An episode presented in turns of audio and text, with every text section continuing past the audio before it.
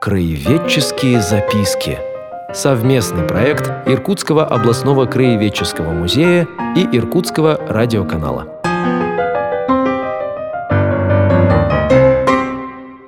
Добрый день, уважаемые радиослушатели. В эфире программа «Краеведческие записки». Мы продолжаем э, путешествие по разным подразделениям Иркутского областного краеведческого музея.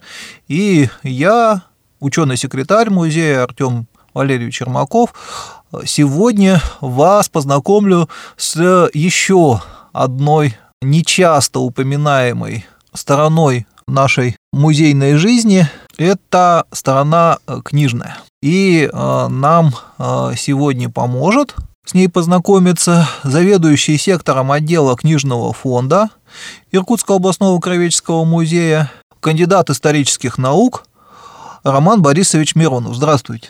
Здравствуйте. Я думаю, что люди, которые постарше, э, они лучше помнят, что долгое время в Иркутском музее, как бы он там по-разному не назывался, всегда существовала библиотека. Так вот, э, книжный фонд или библиотека, в чем здесь отличие? Совершенно верно. В настоящее время это подразделение музея э, носит название отдел книжного фонда, хотя в истории э, многие годы она была библиотекой. Начинался книжный фонд э, нашего музея как библиотека Восточно-Сибирского отдела Русского географического общества, сокращенно в СОРГа, э, основанного в 1851 году. И по праву она являлась первой научной библиотекой в нашем городе, и не только городе, но и Восточной Сибири в целом. Да, может, и Сибири в целом. Э, да, конечно. Если учесть, что э, Русское географическое общество, основанное в 1845 году, являлось четвертым по счету в мире, и почти сразу же на окраинах Российской империи появились филиалы, первыми из которых стали Кавказский с центром в Тифлисе и Сибирский с центром в Иркутске. Долгое время, э, как уже было сказано, книжное собрание отдела являлось библиотекой, сначала в Сорго, потом в первые годы советской власти Краеведческого музея. И э, с 2005 года, когда библиотека переехала из исторического здания э, флигеля на Карла Маркса 2 в новое помещение на Маркса 13, где сейчас располагается администрация музея, она официально стала книжным фондом. То есть любая книга, неважно, к 18 веку она относится или к современности, является экспонатом. В этой связи какая перемена? Доступ ужесточается к этим книжным сокровищам? Дело нет не в ужесточении доступа, а просто э, библиотека, ну, как уже сказано, книжный фонд, как явствует из самого названия, отдел фондовый, а не экспозиционный. То есть э, это уже само по себе определяет ну, несколько более узкий круг посетителей по сравнению с экспозицией, но это не означает э, ограничение доступа. То есть основной контингент посетителей — это аспиранты, преподаватели, студенты, дипломники, которые занимаются определенной научной темой. И характерная черта последних лет, что особенно радует, то, что приходит к нам в отдел не только профессиональные исследователи с определенной темой, но и просто люди, которые интересуются своей родословной. Об этом мы поговорим чуть позже, когда будем говорить вот о современном состоянии наследников библиотеки отдела, получается так, что основу книжного собрания современного э, заложили э, люди, основавшие отдел, да? Правильно? Все верно. Это были ученые-исследователи Сибири, а также представители э, власти тех лет. Прежде всего, сам генерал-губернатор Николай Николаевич Муравьев-Амурский. Много сохранилось книг э, Муравьева-Амурского в современном собрании книжного фонда. Да, действительно, встречаются на первых экспедициях, которые он сам отправлял 1854 года, например, его дарственные надписи. Надписи самого губернатора, по сути дела, раз-два и обчелся, но это тем более придает им особую ценность. А с чем это связано? Он ведь подарил довольно много книг в свое время музею.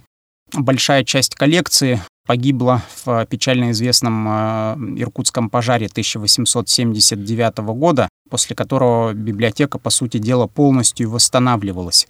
Но, тем не менее, все всорговские издания, э, самые первые из них были записки, а затем и известия, э, хотя бы в одном-двух экземплярах сохранились. Вообще ведь без Муравьева-Амурского имя которого, кстати, в этом году э, присвоено э, нашему музею еще неоднократно. Это прозвучит эти записки, э, позднее труды, а еще позже известия, они бы даже и не начали выходить, ну или начали выходить существенно позже.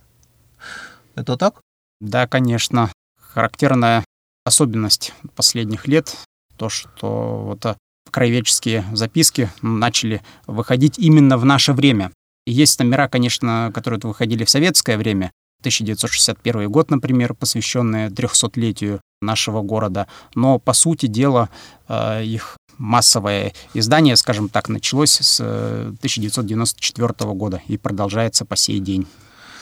Ну, а, то есть краеведческие записки по праву являются э, продолжением известий в Сорго, которые вот выходили в дореволюционный и советский период. Отчасти. То есть в этом смысле традиции Муравьева сохраняются и сегодня? Безусловно. Давайте э, прервемся для анонса э, других музейных мероприятий, а потом продолжим нашу беседу.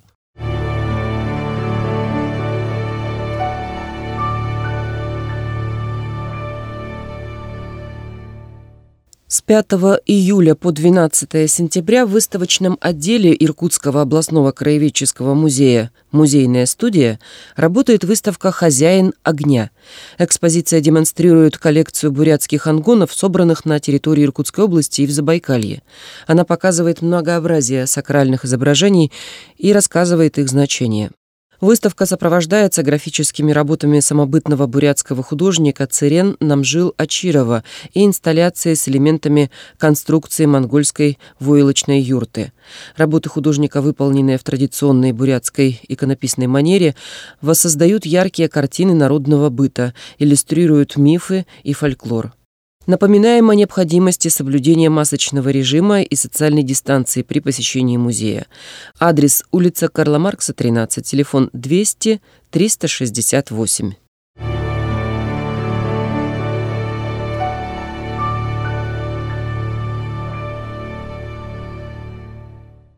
В эфире снова программа «Кровеческие записки» и заведующий сектором отдела книжного фонда Кровеческого музея Роман Борисович Миронов нам рассказывает о э, нашем книжном собрании. Итак, давайте охарактеризуем его. Количество книг э, и, собственно, какие книги.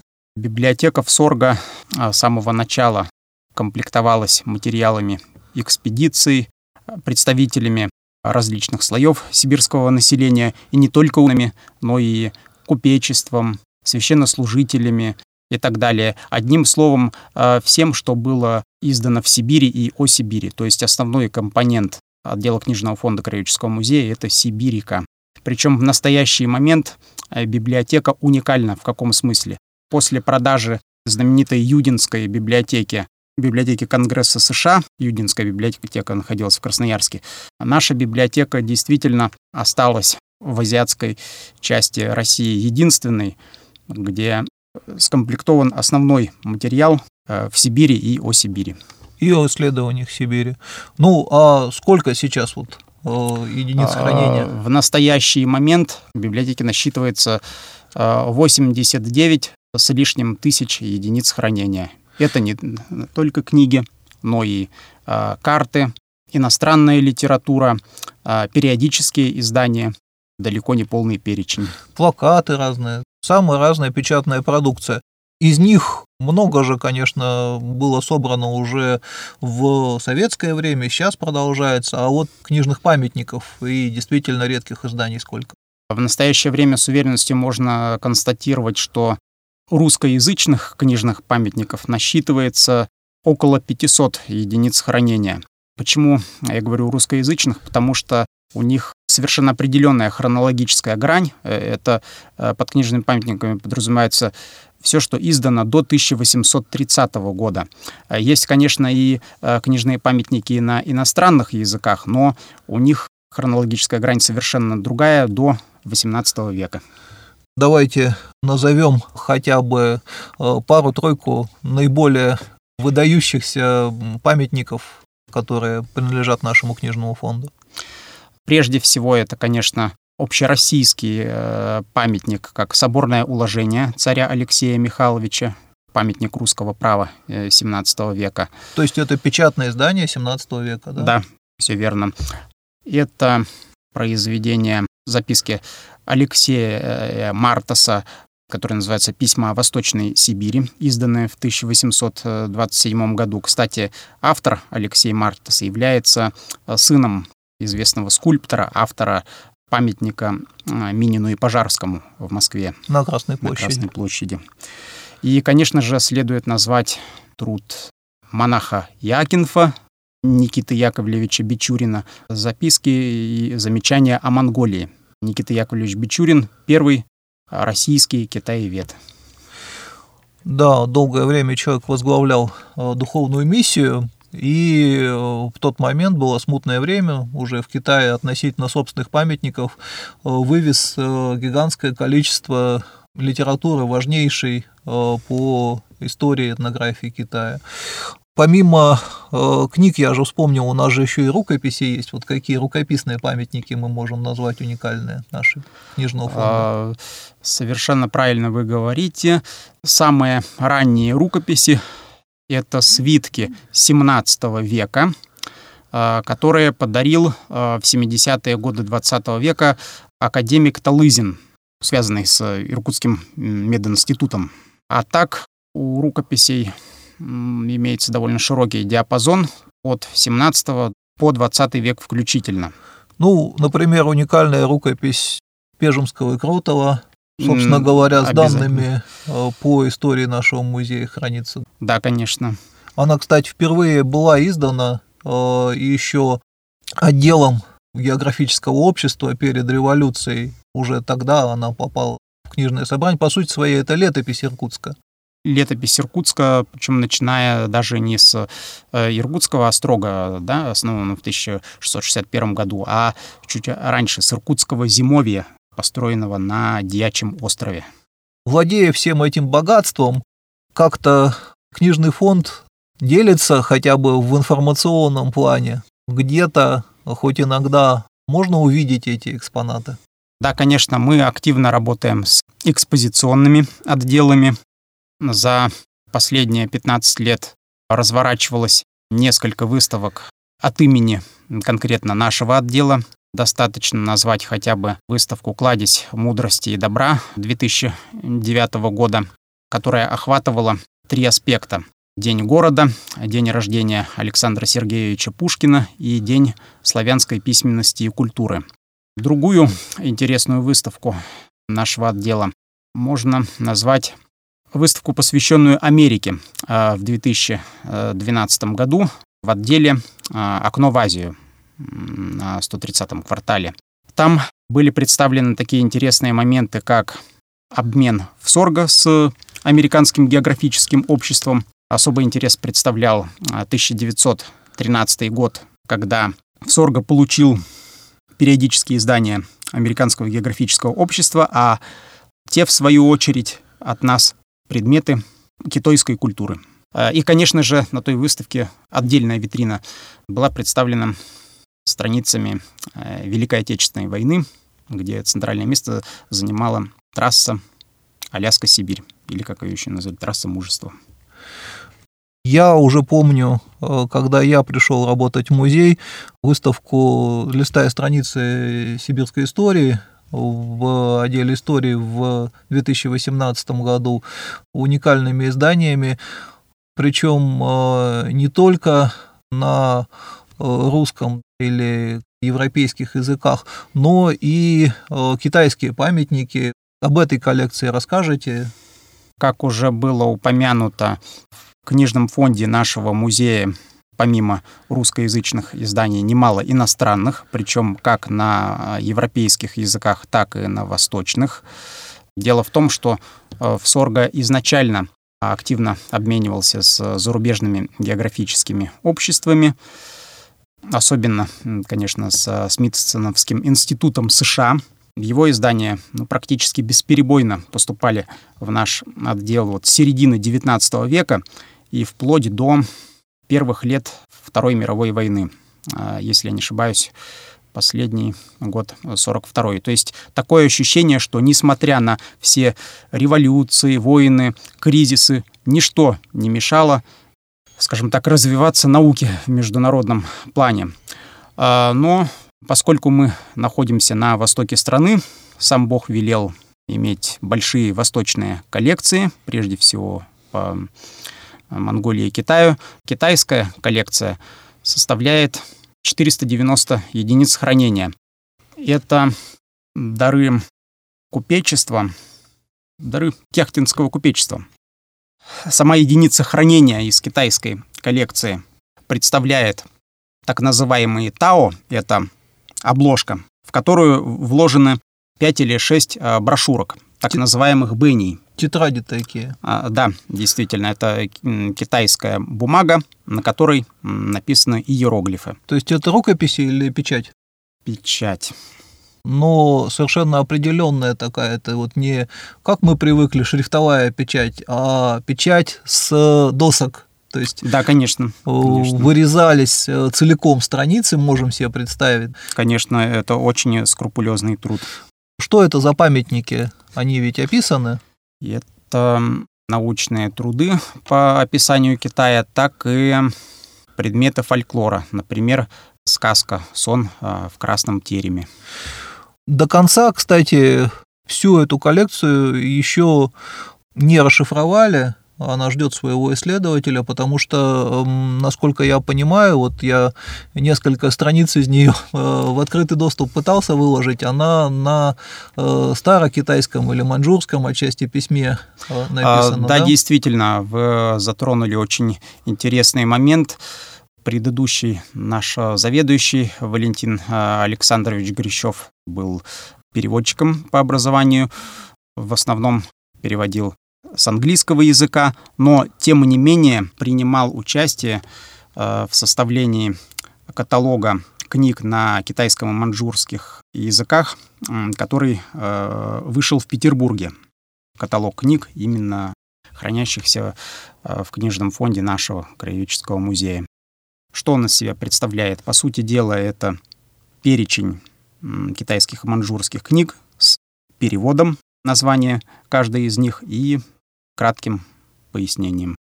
И современные китайцы эти иероглифы не читают. То есть они для них приблизительно так же, как церковнославянский язык вот для современного русского человека.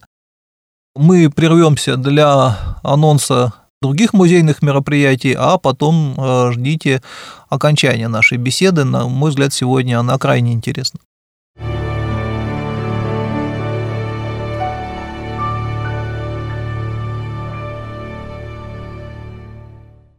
В экспозиционном отделе «Окно в Азию» Иркутского областного краеведческого музея работает выставка «Маски времени», посвященная роли маски в истории прошлых веков и в настоящее время.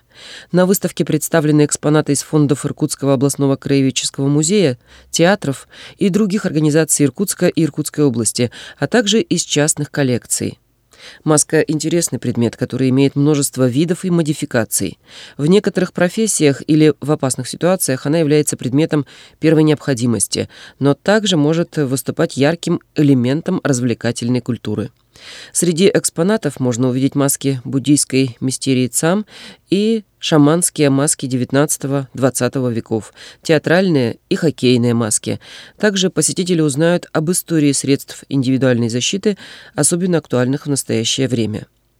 Адрес отдела «Окно в Азию», улица 3 июля, 21А, 130 квартал. Режим работы с 10 до 19 часов ежедневно, кроме понедельника.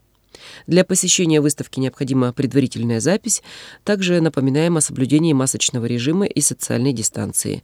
Телефон для справок 25 98 21.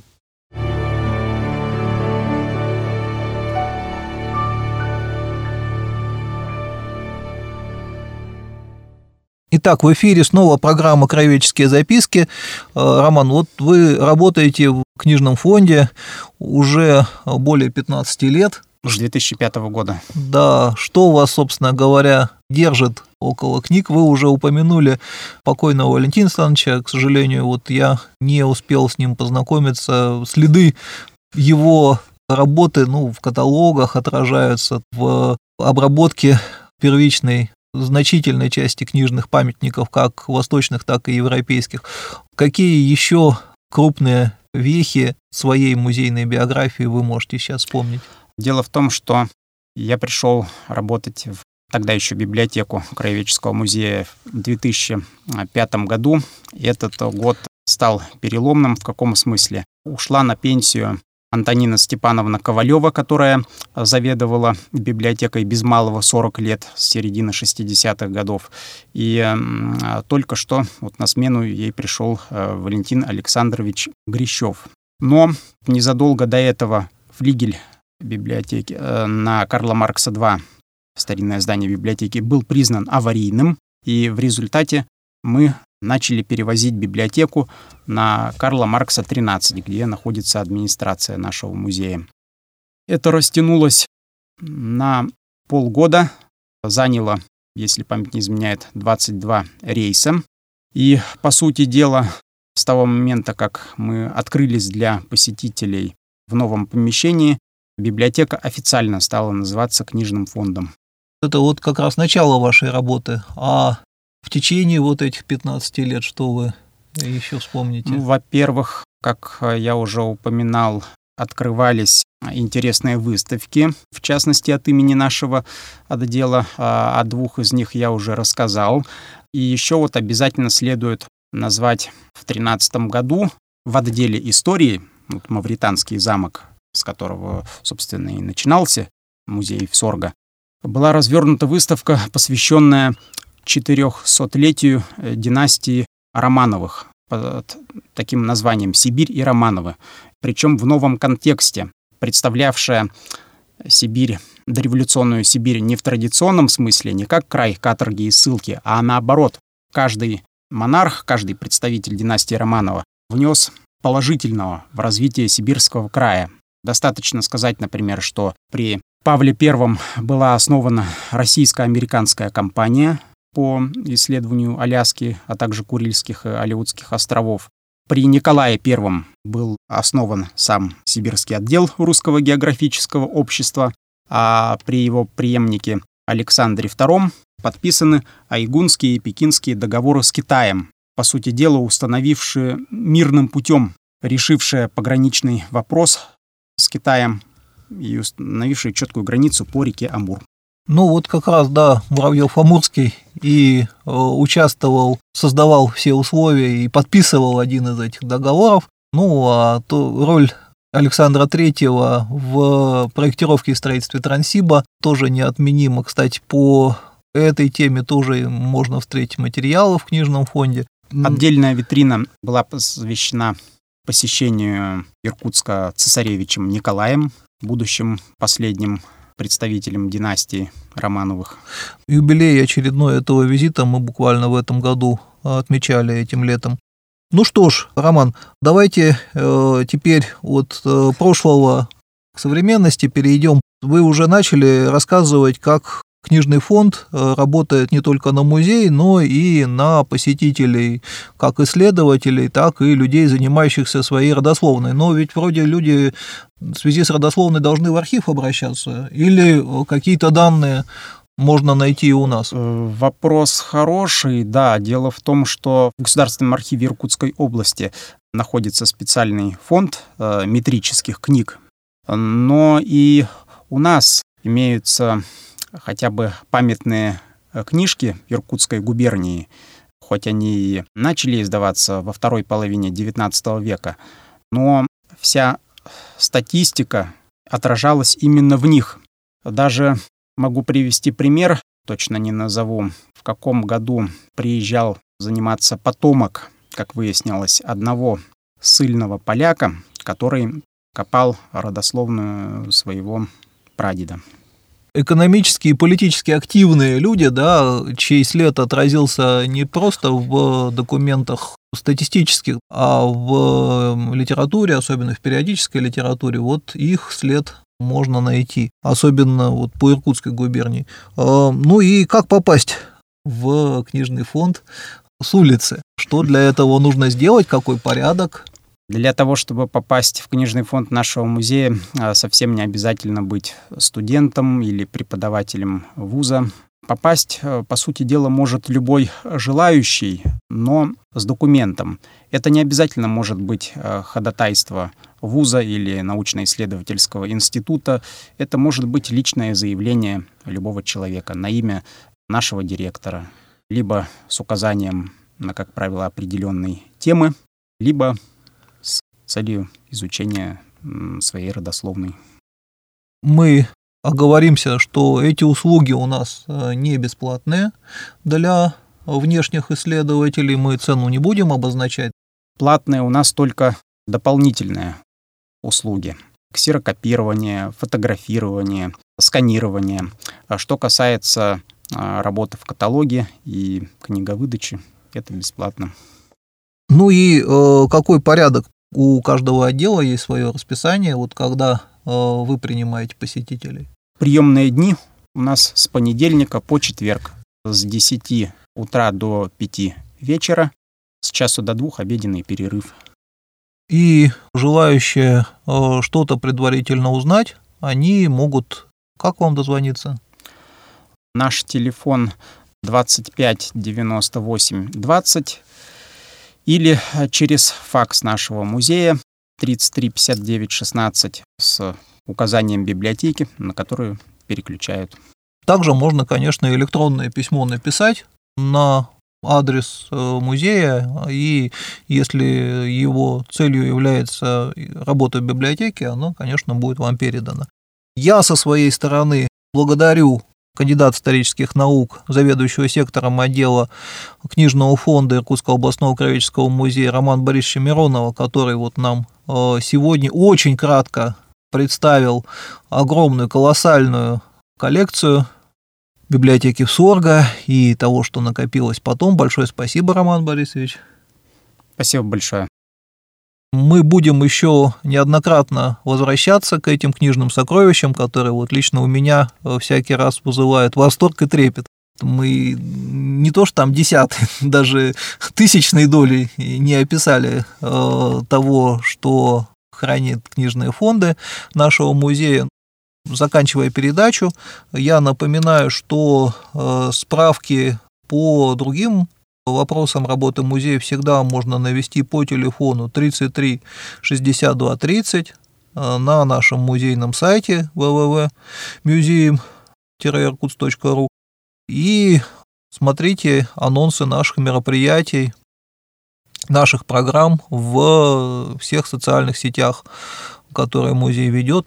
И я, ученый секретарь Иркутского областного краеведческого музея Артем Ермаков, прощаюсь с вами. До новых встреч. Краеведческие записки. Совместный проект Иркутского областного краеведческого музея и Иркутского радиоканала.